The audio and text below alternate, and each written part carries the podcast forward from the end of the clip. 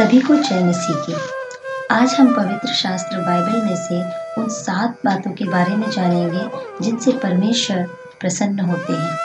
पवित्र शास्त्र कहता है, जानने का प्रयत्न करो कि परमेश्वर को क्या भाता है।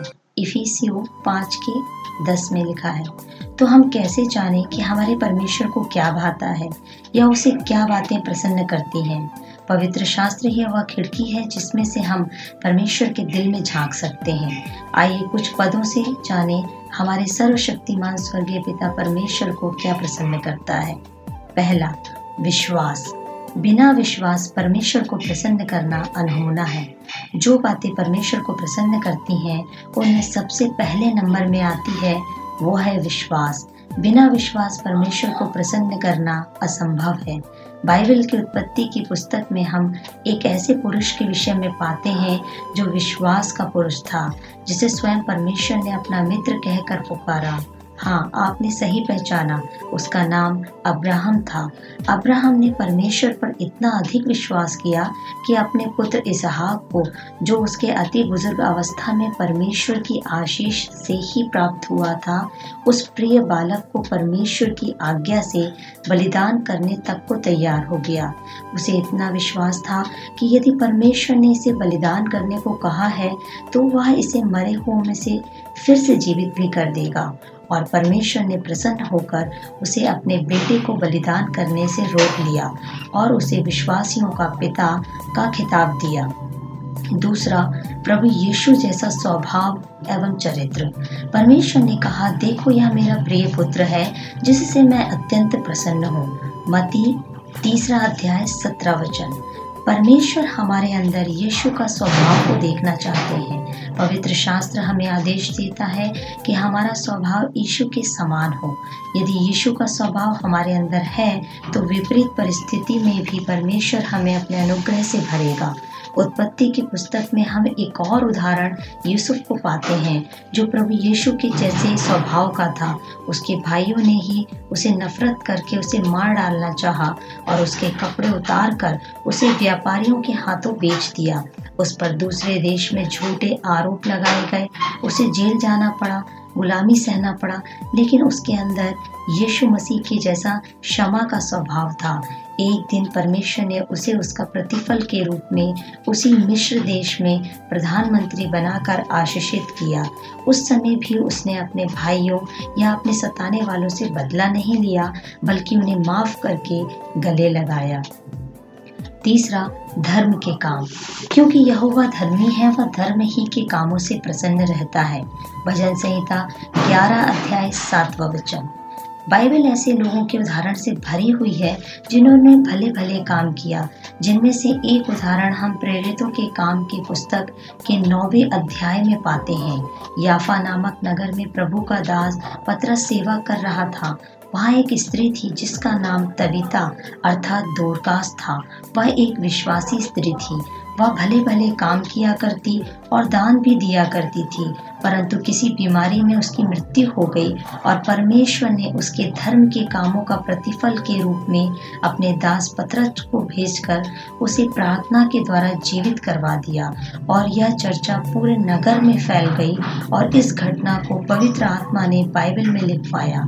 परमेश्वर को हमारे धर्म के कार्य प्रसन्न करते हैं। चौथा, परमेश्वर का भय मानना। यहोवा अपने डरवैयों ही से प्रसन्न होता है। भजन संहिता एक का ग्यारहवा वचन। परमेश्वर को एक और बात प्रसन्न करती है, वो है उसका भय मानना या उसका आदर करना। जो मनुष्य परमेश्वर का भी भय मानता है, परमेश्वर उसे बुद्धि से और अपने ज्ञान से भी भरता है। परमेश्वर का भय मानना बुद्धि का आरंभ है, मनुष्य का भय मानना फंदा है। जब परमेश्वर अपने इजरायली लोगों को मिश्र देश के 400 वर्षों की गुलामी से बाहर निकाल कर ले जा रहा था और उन्हें एक कनान नामक देश देना चाहता था, जहाँ दूध और मधु की धाराएँ बहती थी, उस देश में प्रवेश करने से पहले कुछ लोगों को उस देश की जासूसी करने भेजा गया, जिनमें एक कालेब नामक व्यक्ति भी था ज़्यादातर जासूसों ने वहाँ के दानव जैसे बड़े बड़े मनुष्यों को देखकर डर और दहशत भरी खबर सुनाई, जिसके कारण सभी लाखों लोगों के अंदर डर समा गया।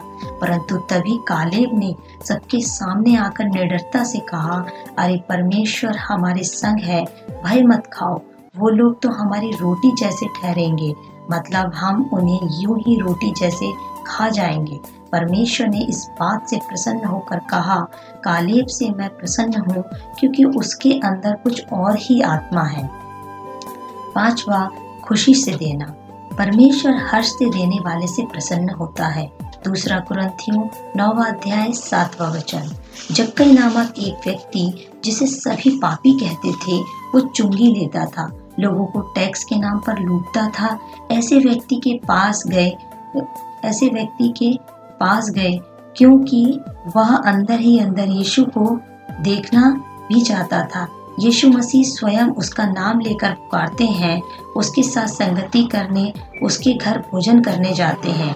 जैसे ही प्रभु यीशु के पावन पैर उसके घर पर पड़ते हैं, उसका मन बदल जाता है, वह पश्चाताप करने लगता है, सच्चा पश्चाताप। मारे खुशी के वह कहता है, प्रभु, आज मैं अपना मन फिराता हूँ। मुझे क्षमा करो। मैं अपनी आधी संपत्ति कंगालों को बांट दूँगा। यदि किसी गरीब कंगाल का पैसा लूटा है, उसे चार गुना वापस लौटा दूँगा। वह हर्ष से दे रहा था। प्रभु ने सबके सामने कहा, आज इसके घर में उद्धार आया है। यह अब्राहम का पुत्र बन गया। छठवा उदारता।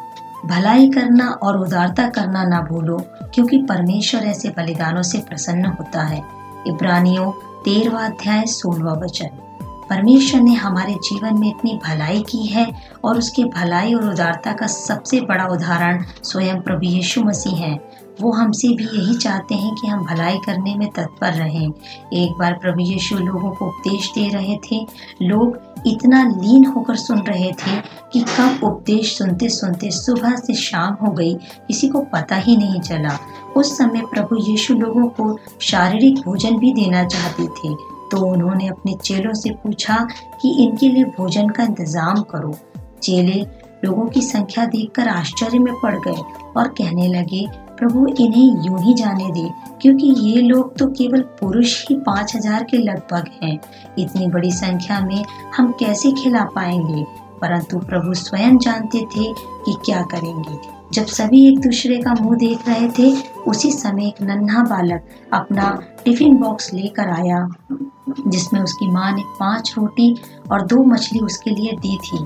प्रभु यीशु ने उस बालक के उस उदारता को सराहा और उस भोजन को ऐसा आशीषित किया कि सभी हज़ारों लोग खाकर संतुष्ट हुए और तो और बारह टोकरे भर कर बच भी गए। सातवा, पापी का मन फिरा। परमेश्वर कहते हैं, मेरे जीवन की सौगंध मैं दुष्ट के मरने से कभी भी प्रसन्न नहीं होता, परंतु इससे कि दुष्ट अपने मार्ग से फिर कर जीवित रहे। यह तैतीस अध्याय ग्यारहवा वचन। एक पापी जब अपना मन फिराता है तो स्वर्ग में आनंद मनाया जाता है। परमेश्वर किसी भी पापी के नाश होने से प्रसन्न नहीं होते, बल्कि उस पापी के परिवर्तन से प्रसन्न होते हैं। ऐसा ही एक व्यक्ति था जो प्रभु के लोगों को सताया करता था। उसके पाप और क्रूरता अपने चरम सीमा पर थे। उसने बहुतों को मौत के घाट उतारा था। यहाँ तक कि मसीही लोग उसके नाम से कांपते थे। उसका नाम शाउल था। एक बार वह दमिश्क के मार्ग में प्रभु यीशु के लोगों को सताने ही जा रहा था, तभी प्रभु ने उसे पकड़ लिया और उसे स्वर्ग से आवाज़ दी। उस आवाज़ में इतनी सामर्थ्य थी कि वह घोड़े पर से गिर गया।